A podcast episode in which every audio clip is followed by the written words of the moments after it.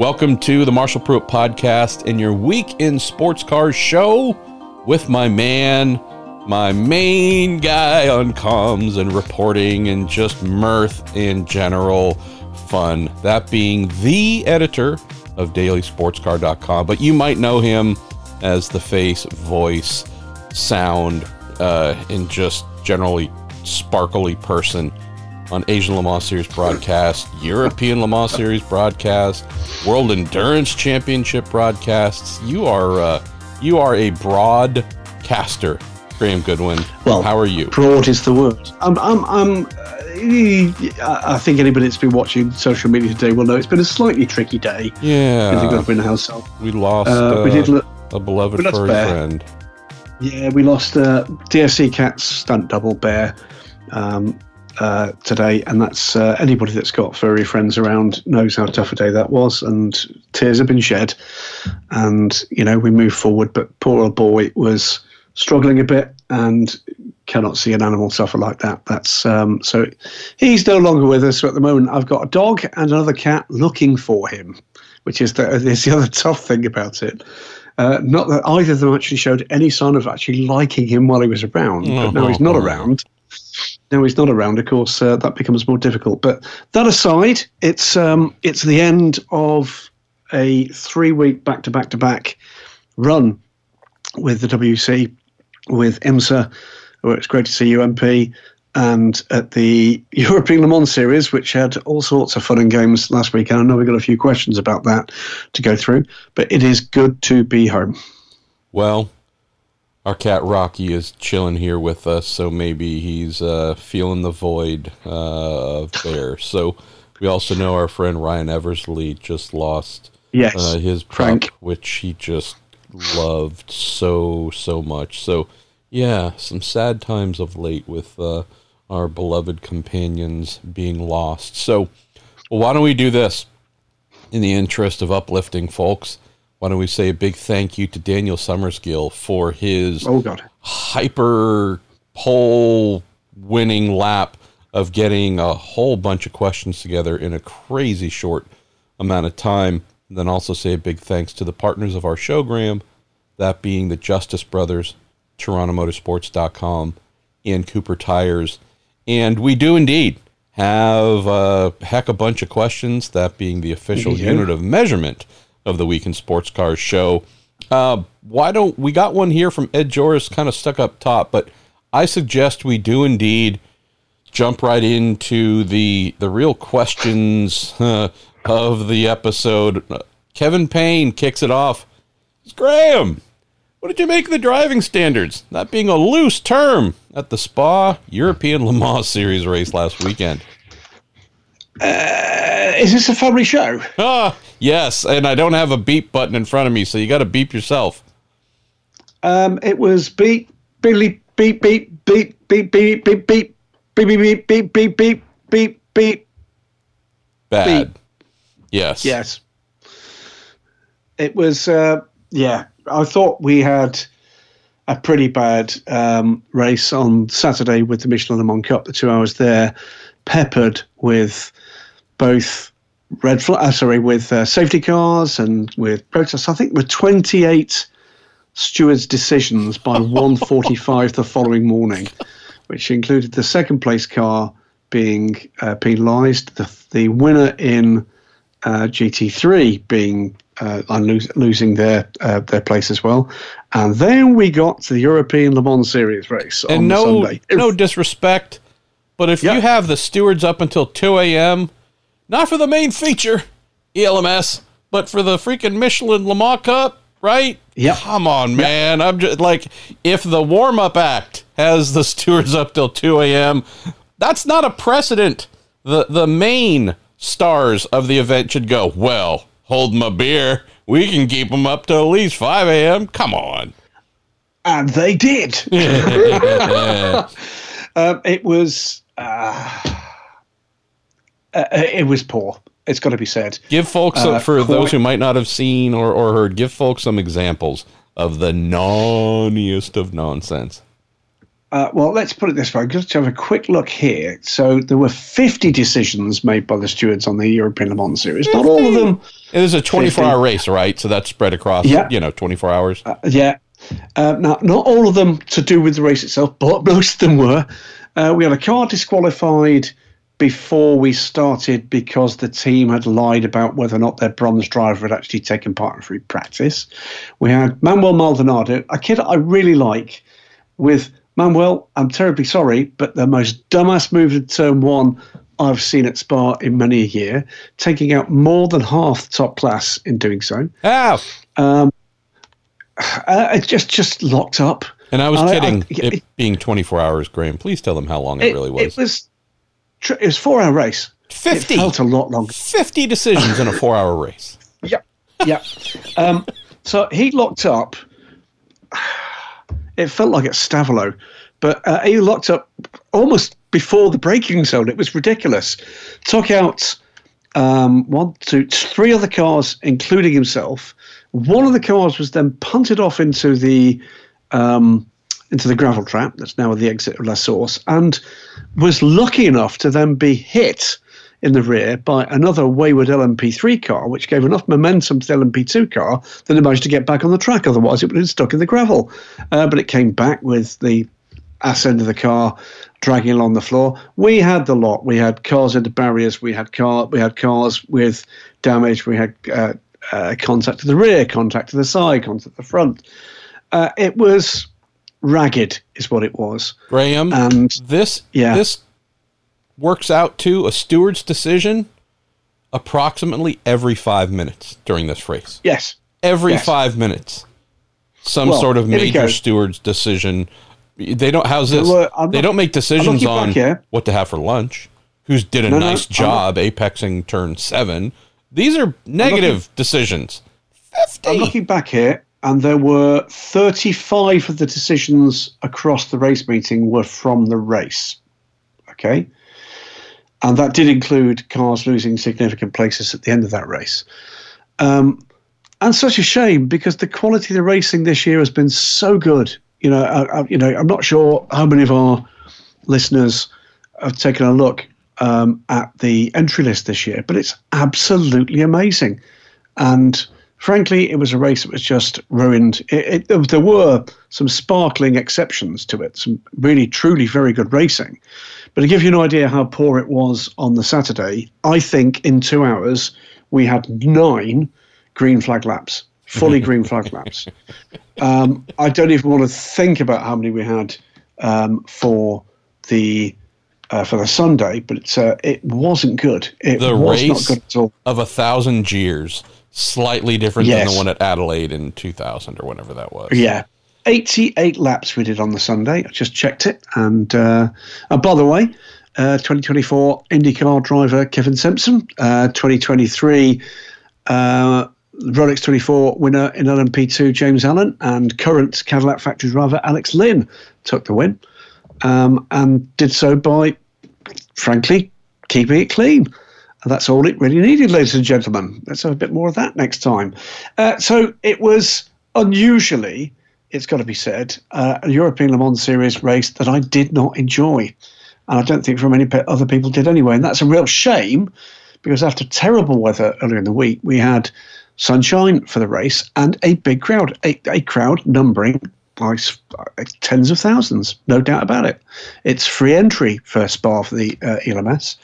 And um, I think people had, well, some form of entertainment. The only problem was were quite often seeing it at slow motion behind a safety car. So for long periods of the LMS race, it was sort of the speed you'd expect Formula E to be conducting themselves at, but rather oddly with more carnage. Oh boy. Well, we do have some other folks who have related questions, similar questions, and whatnot. Uh, let's see. The Wawa twenty four says, should there be a better quality control checks on the AMs in certain championships, such as the Michelin Le Mans Cup? For the AMs who drive high powered prototypes, I think an increased preseason, pre event test, or licensing requirement for non pro drivers could be useful to ensure safe races and more green flag running for the paying drivers. I, Any faults I- there you see that need cleaning up? Well, we've said it before. A couple of people have said it. The Wawa says, and Joe's up 97 says, we've talked about uh, IMSA driving standards before. The same applies here, which is yeah, the odd thing here is these are not inexperienced drivers making these errors.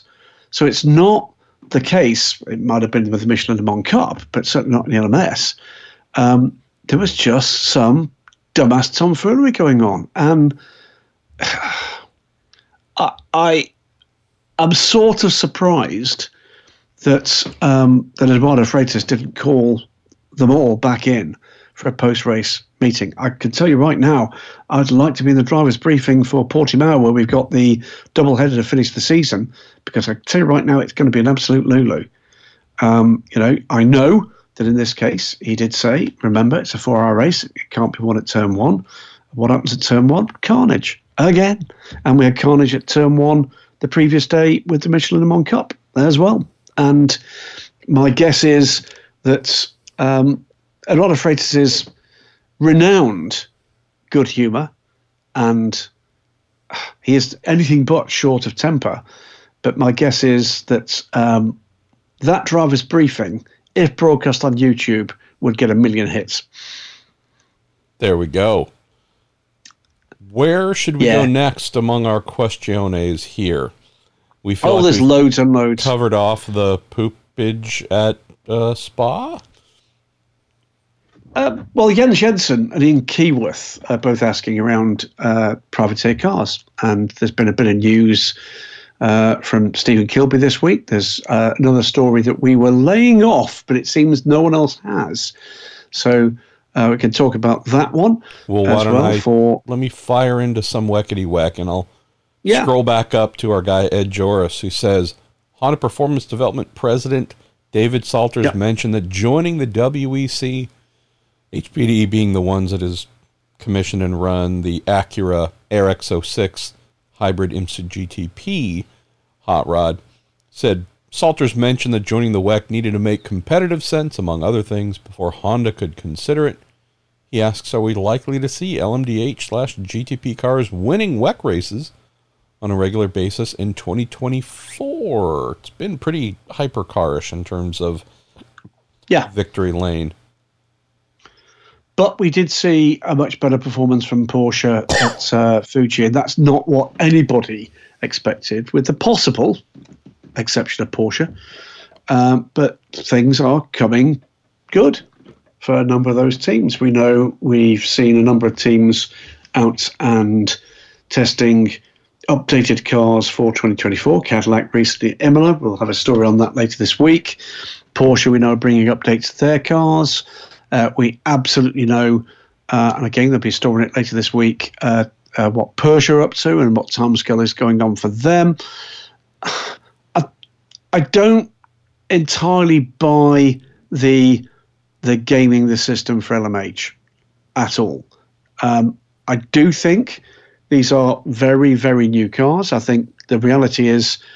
Toyota have had two years practice with this. Ferrari have done a phenomenally good job with their new car, uh, but then have had a couple of pretty poor races.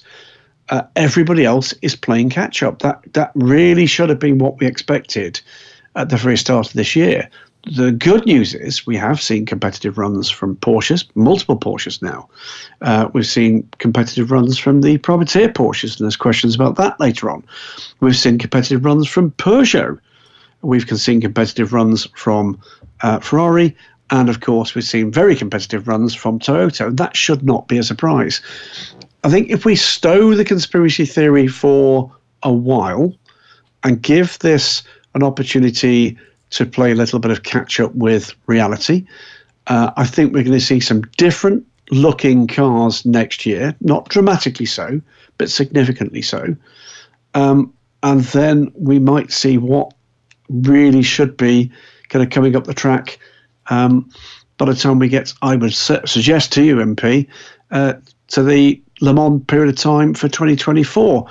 We've then got BMW joining w, uh, the WEC. That's a car that will have had a year's uh, mileage in the IMSA WeatherTech Sports Car Championship under its wheels. We've got the Alpine joining the WEC. That's a chassis that, in uh, Acura's hands, HPD's hands, has been a very worldly looking thing.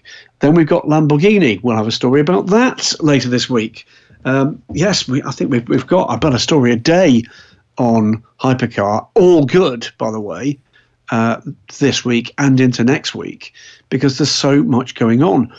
Um, I think we could all jump to lots of conclusions to say it's all to do with BOP. It's a fix. It's all been done to, to throw the title Toyota's win, throw Le Mans Ferrari's way. Anybody that listens to the Week in Sports Cars regularly will know that my view is the process of what happened at Le Mans was odd, but the numbers, the levels that were played with with the hypercars, um, that was not a fix and show and throwing it um, Ferrari's way. The issue around tyre warmers may be less, uh, uh, maybe more open to question, but the, the BOP values that were thrown the car's way at uh, Le Mans, controversial though the basis of doing so might have been, the values do not explain why Ferrari won Le Mans 24 hours. Ferrari won 20, Le Mans 24 hours by having a car that was quick for 24 hours. Um, and uh, Tota had a car that was quick for most of the 24 hours. They had one that had trouble uh, in the middle of the race, and they had one that had issues towards the end of the race. And you have to be perfect. Remember what we always say every single year you've got to beat the race. Tota didn't this year. There we go. Let's see. And by the way, do I think Honda will be coming? Yes, I do. Uh, but as David Salters actually said on the call that both you and I were on, uh, in answer to another journalist asking, uh, frankly, what would have been an obvious question, I think, I got the obvious answer that no, they're not going to be doing it for 24. But they they will be before too long. Um, oh yes. Caleb Whistler, unrelated, asks, could you explain the spirit intentions of Rule 46.5.5 in the IMSA rule book like he's five years old? To which I say, I'm sure we could, Caleb. It sure helps when you tell us what that rule is and maybe include it. oh, this was the, oh this was the this was the rule about the restart, wasn't it? That uh, got the yeah the Porsches penalised. Yeah, and I, uh, this I was feel like that being, was a different number than what he's mentioned. This, I thought it was forty six point five point two.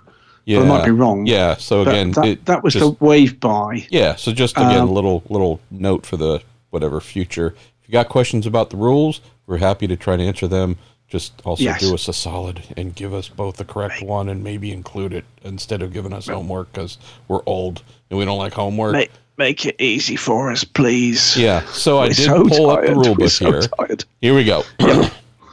Let me read it. This is regarding yes. Pass around and managing the pass yes. around process. Why would IMSA instruct cars to go around others? If we have a caution for whatever reason, there's usually an urgency to get the pace car out on track. That doesn't mean that they sit and wait necessarily for the leader to come around and then have the pace car pull out directly in front of the leader, which would, in theory, give you a correct ordering, at least among the top class. Sometimes, in order to get the event under control, They'll fire that pace car out, pick up whichever car happens to be directly behind, slow the entire field, and then set about the process of ordering slash reordering the field. So here we have a situation where this is exactly what IMSA was trying to do. And it's rule, uh, what was it again, Graham? Which number were we looking at? Was it 46? Uh, I think it's Caleb says 46.5.5. My recollection it was 46.5.2. Got it. So I can't me, remember though. Yeah, uh, um, this was this was if I remember rightly the the uh, because we got two different yes. responses as to why. One of which came from race control, and that was that the Porsches were instructed to conduct themselves in a timely manner and did not to move around the GT. Yeah. So correct. I believe as this was explained, I mean the rule itself 46.5.2 which is what was cited by IMSA and race control. Uh, it, it, does pertain to GT. GTD Pro and G- GTD cars must remain in running order and remain left and when instructed by race control, sorry, call Chris Wheeler back. And when instructed by race control, um, eligible P2 and P3 cars must move right and in single file. So again, this is all about we're going to try and order the prototypes and order the GT cars. This specific rule is how to do so with prototypes intermingled with GT. Yeah. And so here, the rule is saying we want the GT cars to stay left behind on the left side of the pace car, and for the prototypes to move right, go around, and we will continue the ordering process. In here, yeah. this is the key part of 46.5.2 that was used by race control at Indianapolis, where they deemed the Porsches running 1 2 had run afoul of, and the number 31 Action Express Racing Cadillac, driven by Pipo Derani, nailed yep. this and got this perfectly correct. So here's the part they cited saying this is where the Porsches messed up. Rule yep. says cars not following the instructions of race control in a timely manner may lose their positions to cars responding as instructed. And so, as we were told, the yep. leading Porsches, who were 1 2 at the time, were told to do this reordering process, move to the right, fire off ahead of the pace car. They did not in a timely manner. I believe the round number we was given we were given, Graham, was 10 seconds or so of inactivity. Yeah. And at that point, Pipo, although I didn't think to ask him whether he just did it on his own or this was an instruction given to him from uh, pit lane, but Pipo in that Cadillac lit the afterburners, passed both the Porsches, and started that reordering process as directed by IMSA, thereby moving in front of the Porsches and with IMSA's race control deeming the Porsches to have not responded in a timely manner, they put the number 31 in first place for the restart, uh, simply because, yeah. So to do this, I don't know what age, if we hit five years old, Caleb, or not, but in this process, IMSA says when we tell you to move, we expect you to move. And if you don't, anyone else behind you who does, they're going to be rewarded with the lead and or being ahead of you when it comes time to restart the race. In this case, it was the cars that were first, second, and third overall, and the driver in third said, "Okay, for whatever reason, y'all are not responding or obeying to instructions. I am. Off I go, and I know that that gives me and us an advantage." You and I, Graham, also heard from, I believe, one of the the leaders of Porsche's media, their communication side.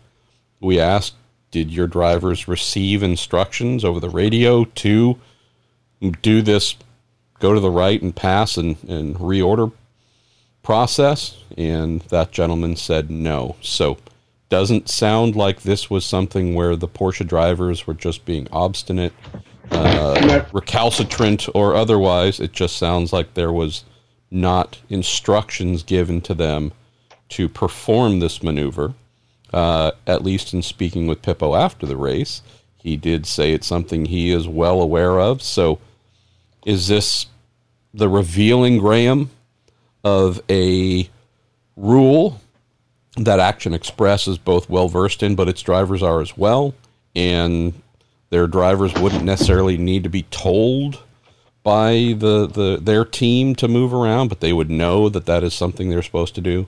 And did this expose or reveal the fact that maybe the Porsche drivers wait for instructions to do such things compared to acting on their own? Cool. We're not sure, but we do know that uh, that 31 Cadillac did as instructed and was rewarded as outlined by the rules.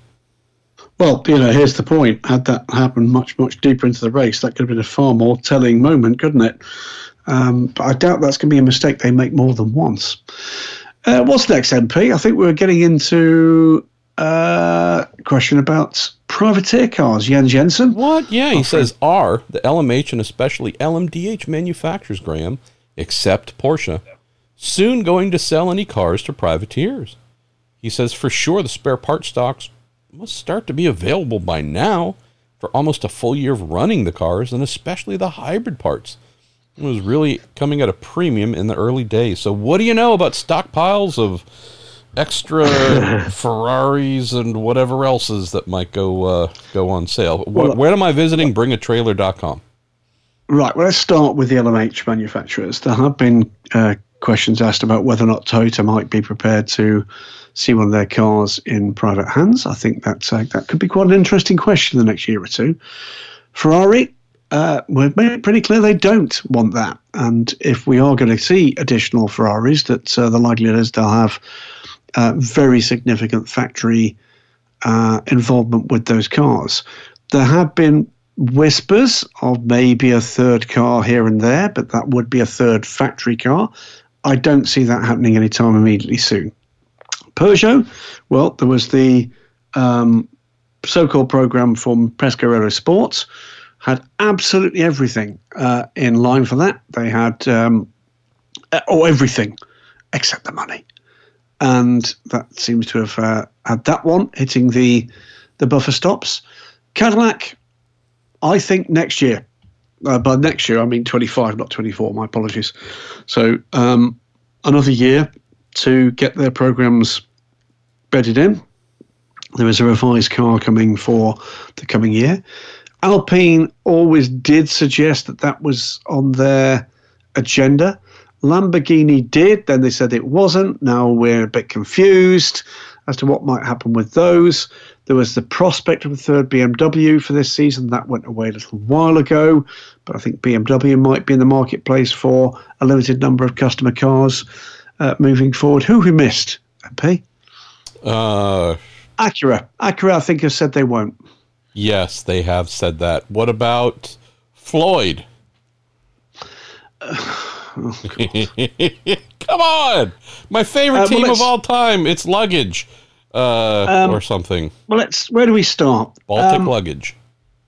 It's if you're looking for a car that's a car only slightly quicker, only quite slightly quicker, but infinitely less reliable than LMP2, then Colin's your man. Thank you for not getting us completely killed. Uh, our pal Ian Keyworth. mm. Sorry, it's a Flemmy episode. Not Flemish, but Flemmy episode. Ian well, Keyworth asks, weekend. any more 963 privateer entries rumored for 2023 in Wackety Wack mm-hmm. and IMSA? Hey, I, I yep. know a guy who might have a story about such a thing. Uh, I'll just let you take the rest. What do we think? Well, I, uh, to find out what Proton are doing, uh, uh it's going to be a blunt one. Read Daily Sports Car. Stephen Kilbey did a fantastic job uh, with a long chat with uh, with Christian Reed at Proton, and I can tell you, confirmed that they will be back in both championships next year. But at the moment, confirming only a single car in each. There were, may well be plans for the third and fourth car for Proton during the season, but it looks highly unlikely there's going to be two full season cars from Proton in either championship for next season. Lots of reasons behind that, all of which are outlined by Stephen. Jota, um, well, I think we've got a question a bit later on. We could deal with that now if you like, uh, MP. But Jota pretty much confirmed for a second car. Star Power Galore looking likely to be uh, coming into sway for that. JDC Miller will continue with their single car. I don't know if you're hearing who might be uh, another um, taker for the remaining available car for next year, MP. Yeah, I've heard one team uh, over here. They'd really like to have it. I just haven't heard anything about that actually happening. Fine. Okay, but there is definitely someone waiting around to find out whether or not they get the nod.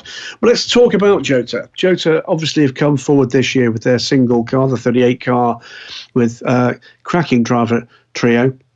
Will Stevens, Antonio Felix da Costa, and Yifei Uh, and yes, I have seen um, the stories doing the rounds over the last couple of days uh, that talk about uh, Sebastian Vettel and Jenson Button. And most of the stories uh, saying Robert Kubica. I don't think that one's correct. I think Jenson is very correct, and I think uh, Sebastian Vettel.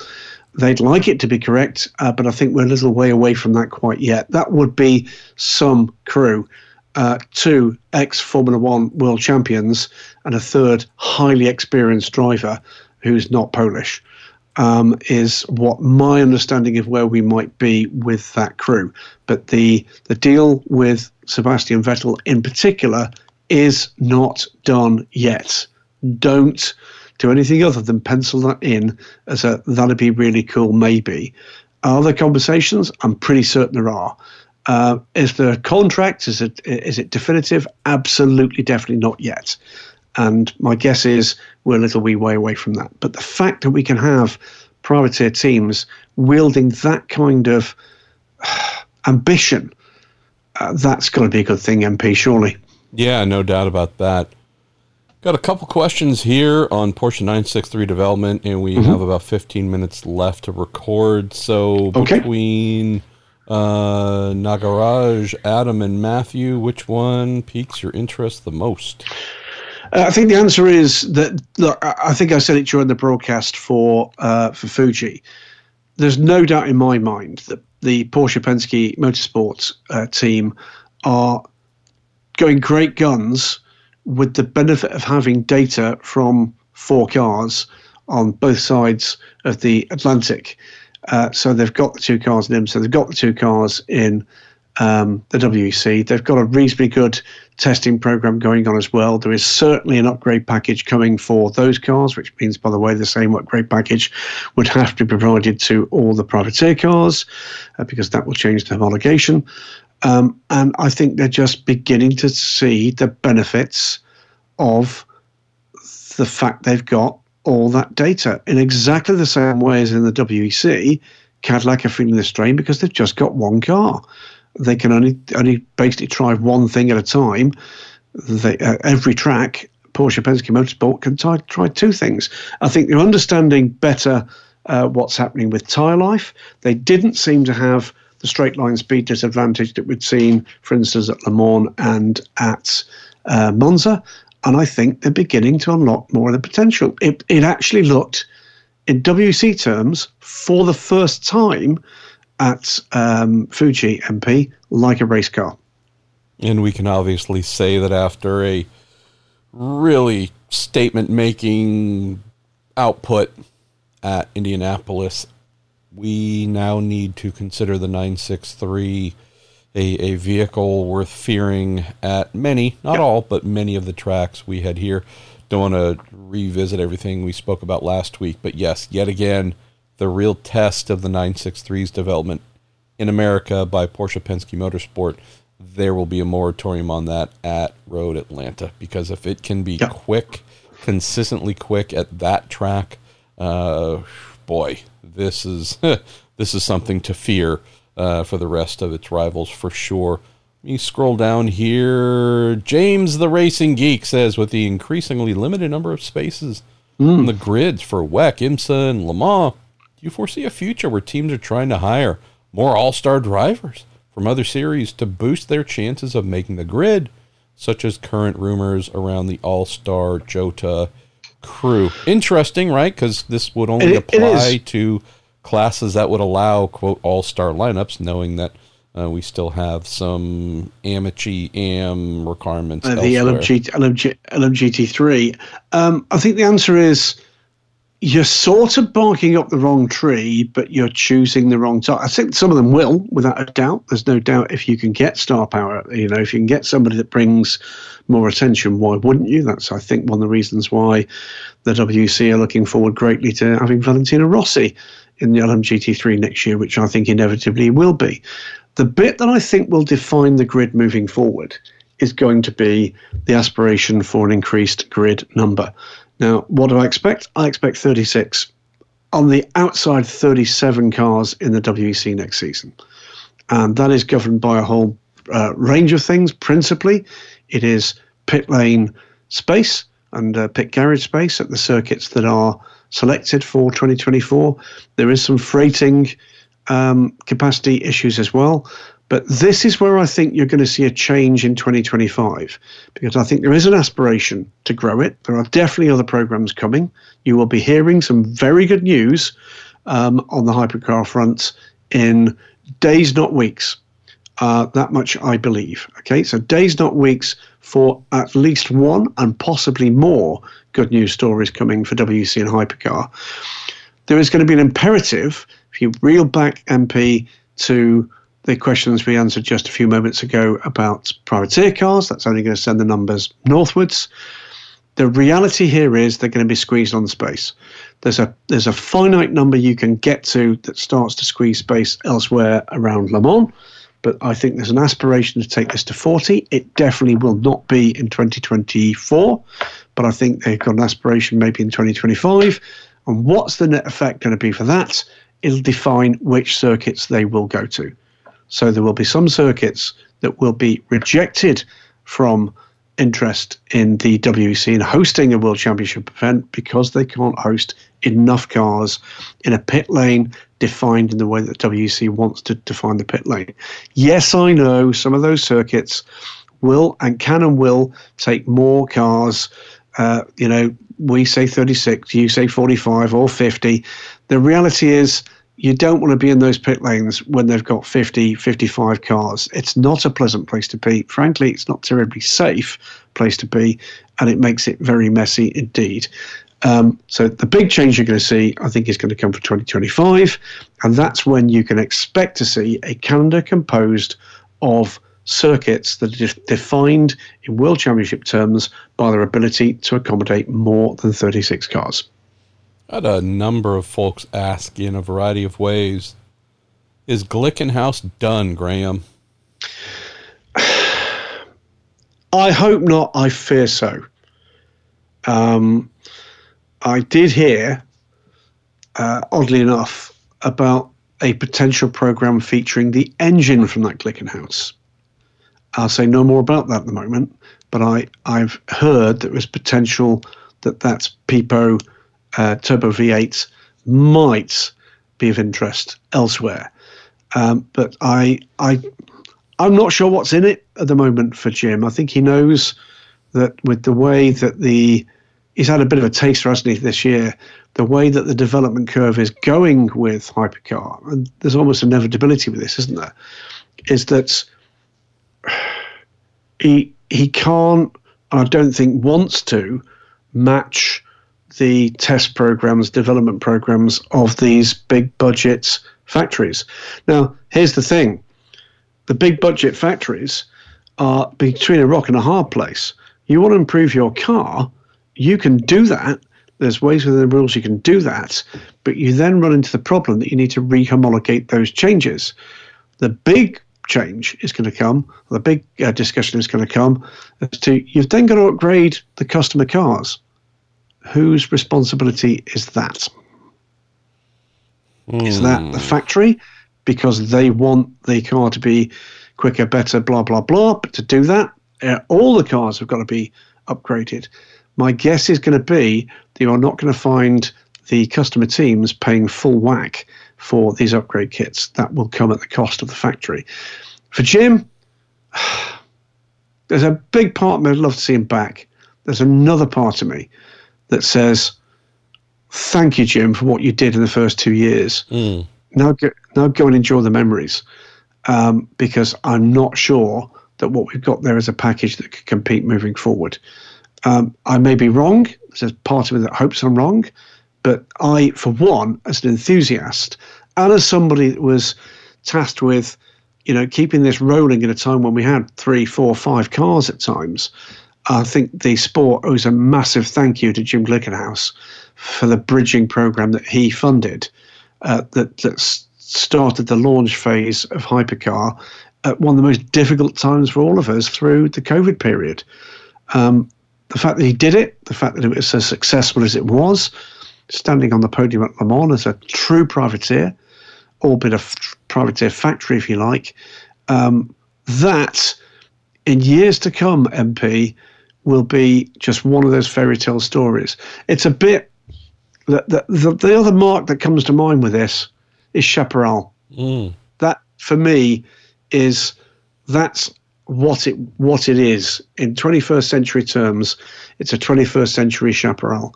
It's passion, it's innovation, and he went out there and he, he wanted to kick ass, and he did. And the sadness was he didn't win a race, did set pole positions, but didn't win a race in World Championship terms. But somehow, are they the cars that people will remember the more fondly? The one that coulda, shoulda, woulda? Aren't they the ones? The ones that you know we think about um, in five and ten and twenty and thirty years time, and thinking the Glickenhaus, boy, that was cool. What they did. Um, you know, if he chooses to come back, I'll be delighted. If he chooses not to, I'll completely understand, and I will shake him firmly by the hand the next time I say I see him, and I urge anybody else that sees him to do likewise. Amen. Also employed a lot of drivers too, which I yeah. appreciated. A very diverse group. Many of them, some of them, I should say, have gone on to bigger factory opportunities. But uh, Jim contributed massively to this space and to yeah. make things better in every way. Also, a real character as well. Um, we the world needs more Jim Glickenhauses and motor racing. Just Period. I completely agree. Uh, let's see. Why don't we do some rapid fire, brother? Because we are getting down to the Go final minutes of the show. Uh, Nagaraj Shinoy says, MP, when do you expect IMSA to start accepting LMH cars? And who is most likely to move to the U.S. first? Kevin Kemp, you asked the same. I've heard nothing uh, so far to suggest that IMSA is doing wind tunnel and all other benchmark testing for any LMH model. I Would think, love to hear it, they, Graham. They'd, they'd, they'd, love to have a Ferrari. Of I course. know. There's been talk about a Toyota. Peugeot have got a big, big issue to do with the electronics. But um, this isn't the, a case, though, of when will IMSA no. start accepting, nope, which no, suggests they're they're holding uh, the gate closed. They would welcome one or more hypercar manufacturers to say we want to come do this, and then get Correct. them into that benchmarking program. Uh, let's see. Let me scroll down here. Dean Rufili and Damian Peachman yep. asking uh, about good old Peugeot. Uh, Dean yep. mentioning uh, Endurance Info had a report last week that Peugeot is undertaking an extensive redesign of the 9X8 to feature a rear wing. Have you heard anything about that? Uh, and wouldn't such a major redesign maybe fall outside of that homologation joker uh, one time fix it rule? Well, two things. Uh, I think you'll find that Stephen Kilbey wrote about this and wrote about it about two months ago. Oh. Um, the other he did, uh, and I'm delighted to hear that our friends at Endurance Info have nailed things down. Watch Daily Sports Car this week. That's all I'll say. There we go, and I can we can reveal here: no rear wing, no front wing, pair of side wings. So they're breaking more. Side more. Wings. Yep, that's right. Mm. It is the first 10 meter wide hypercar. so, yes, uh, hashtag breaking exclusive scoop. Uh, off in the it's, S's, it's, axes. Yeah, this is what I want to know about. Yeah, yeah. what's the latest on Meyer Shank Racing? Seems like it's becoming more and more likely that they won't be on the grid next year with an Acura RX06. Feel like we might have touched on that a little bit last week, but okay. Uh, do you think it's more likely that we could see them stay in IMSA with, I don't know, a P2 or GT program or not be present on the IMSA grid at all? So, this is without a doubt the touchiest subject of 2023 in IMSA. Um, don't mind repeating for those who might not have heard. I've asked Honda Performance Development about this somewhat recently, and oh boy, oh, that did not go over well. Uh, they did not want to talk. They didn't want the question to be asked. They did wanted nothing to do with that whatsoever. Um, you can ask the Shank team, and they will give you the same. Uh, I don't know who you're talking to, but it's not us. Uh, go away type in a very polite way, uh, as yeah. only Matt Cleary in the Sunday group can do. So again, it's not a criticism, just sharing a little bit of hey, it's not something they want to talk about. But we also can't ignore reality. So yeah. if I mentioned this last week after Indianapolis, I apologize for repeating it. But again, not everybody heard last week's episode. We feel confident in saying, Graham, that there has been a big hope after the whole colossal pooping of the bed at Daytona being caught, found to be cheating, circumventing the rules, not just running out of compliance, but actually trying to cover up they're cheating by running tire pressures that are below the minimum allowed by Michelin, uh, altering the data coming across telemetry to IMSA to make it look like they were running in compliance.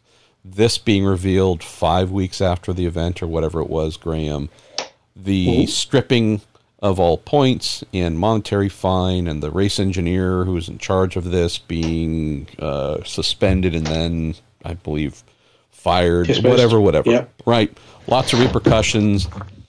We know the biggest one, if we just look season long, that being the loss of major championship points, which put the team in a big title hole.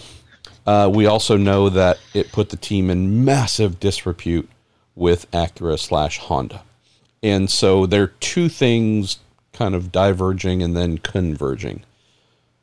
Caught cheating, loss of huge victory points, huge setback in the championship, and the manufacturer, because keep in mind that while Acura does not pay for everything, right? That's why we see branding from other companies on that Meyer Shank Racing Acura. Uh, this is a factory program. This is a thing where Acura slash Honda spends a bunch of money, hires teams to run the cars on their behalf. That meaning Meyer Shank Racing is indeed a vendor.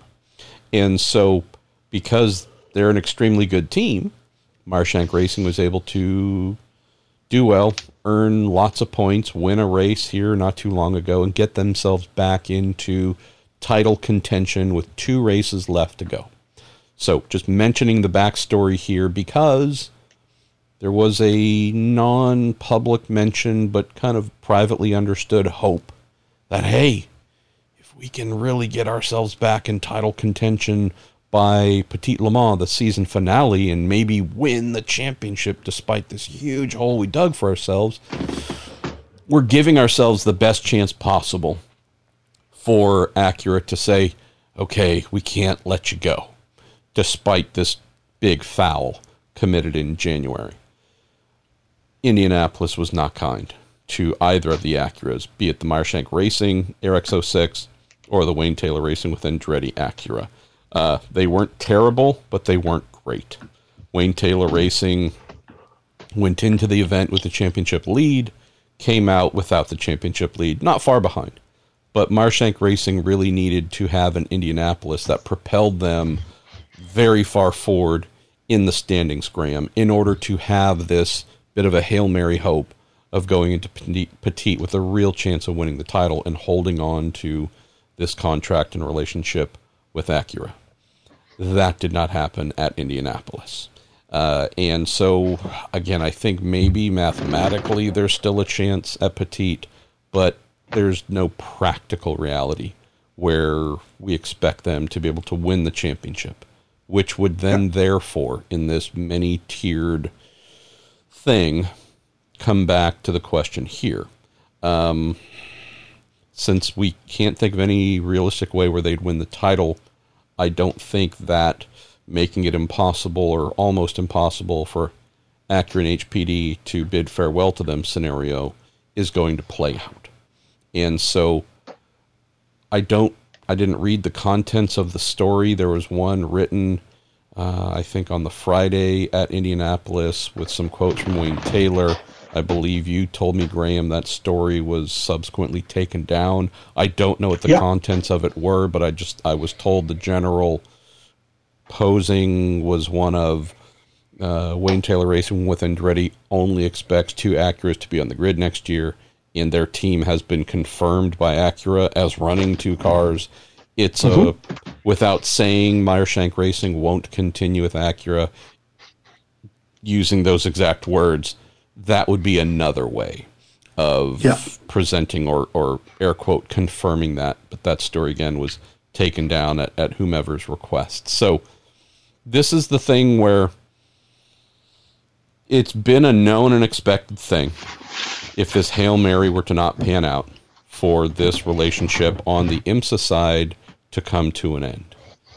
It's also something that I know many of us have not wanted to put too fine of a point on because you root for good teams like Meyer Shank Racing, despite this cheating that took place, having done their 350th sports car race, Graham, uh, that happening at Indianapolis, to be able to continue. And so, even though I think a number of us can say we've had no doubt for a really long time that this relationship was coming to an end, you don't want to put too much dirt. Uh, you don't want to start filling the grave and putting the dirt on top of it prematurely in case there's a possibility of things continuing. So even though that now looks very slim and remote, um, you would hope without unnecessarily sullying their name even further that you would hear from other manufacturers having an interest in working with them. I think you've documented that. We've discussed this many times on the show about some of the brands we've heard that might have kicked the tires or they might the team might have spoken with. Keep hoping that a Porsche 963 might be something they can get their hands on to continue.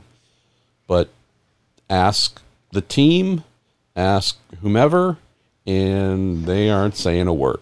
So no. since they're not giving us any formal or informal confirmation of anything, we're still waiting to see exactly what the future holds for them. Right now, appears to be the sun setting on a uh, very productive championship winning yeah. relationship in prototypes and GT with Acura. Right, I'm going to suggest, because we are beyond the time we sort of predefined, uh, I'm going to give a quick look down and grab a couple from little lower. If we haven't got to your questions, I'm really sorry we haven't got to your questions, and you've been so good getting these to us so very quickly this evening. Uh, with just a couple of hours between us putting up the call and Daniel putting this together for us. Do please resubmit them when you see the call again. Um, I'm going to answer two questions. One quick one from Ryan Terpstra. Describe Indianapolis Motor Speedway for us. You read my article. First time impressions never get old. Awesome. Is you know something about there are very few places in the world in motorsport where you go and feel the history. That certainly is one of them. And I'll say it again. I didn't meet anybody other than awesome people in the Yellow Jackets, the people there helping uh, the, the place to tick along, uh, people helping spectators, spectators, people marshalling in the paddock area, and in particular in the media room. A, a genuinely lovely weekend experience with people there. That's what I'd say to you, Ryan. Clearly, would love to go back and watch the, the actual speedway uh, in operation, and, and, I'll be on a chat with my mate Marshall Pruett because I gather he knows knows the guy. Never heard of him. Um, there you go. Edurus, uh, last one I'm going to take says Graham, whilst bouncing around Europe, have you ever taken in a stage of the Tour de France? If so, what was it like to take in a different form of wheeled endurance racing? Ed, yes, I have, but not in the way that you might imagine, because I was actually part of the team that brought the Tour de France to the UK for the very first time. So um, I actually watched the opening stage of the Tour de France. Um, uh, from a lofty vantage point with over a million people on the streets of London, it is one of the things in my professional life I am extremely proud of. Uh, we had an awesome team that made a massive difference, and uh, what you see nowadays in the cycling uh, facilities in central London um, was down to the efforts of those people to make a difference in the ability of people to cycle safely into and out of our capital city. So, yes, I have. It's all kinds of awesome. It's not my sport, but I love sport on a grand scale, whatever um, the code. So uh, I have, and I know other people who've who you know who've watched more of the mountain stages. And again, like any big sporting event, if you get a chance, why wouldn't you go and do it? What do you want to finish with, MP? Before I wrap it up. Well, we got a couple of quick ones here. Matt Busby, how's IMSA viewership fared in the GTP era? I don't have hard numbers in front of me, but I was looking at some of them last night, and they did appear to be more impressive than I recall seeing in the past, Matt. So I'd say positive and up for sure. Uh, Turbo Lag asks, curious how or why the Paul Miller BMW was able to dominate and avoided any significant BOP in IMSA this season. Well, keep in mind, it's not the Paul Miller BMW, it's the BMW used by multiple teams, multiple models. I'm sorry, multiple versions of that model by uh, more than one team.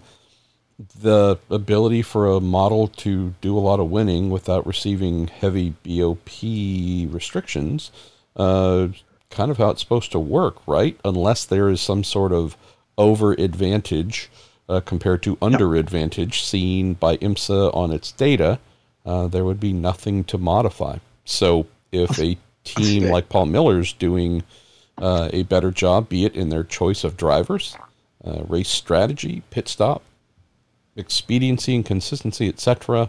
Um, yeah, it, it's not a common thing for sure. Winning effectively yep. almost half, or we'll see what the number ends up being after Petit. But winning five races is a big thing, Graham, obviously. But uh, this team, championship winner multiple times already before this year. Um, this is not something that should be received as totally uncommon.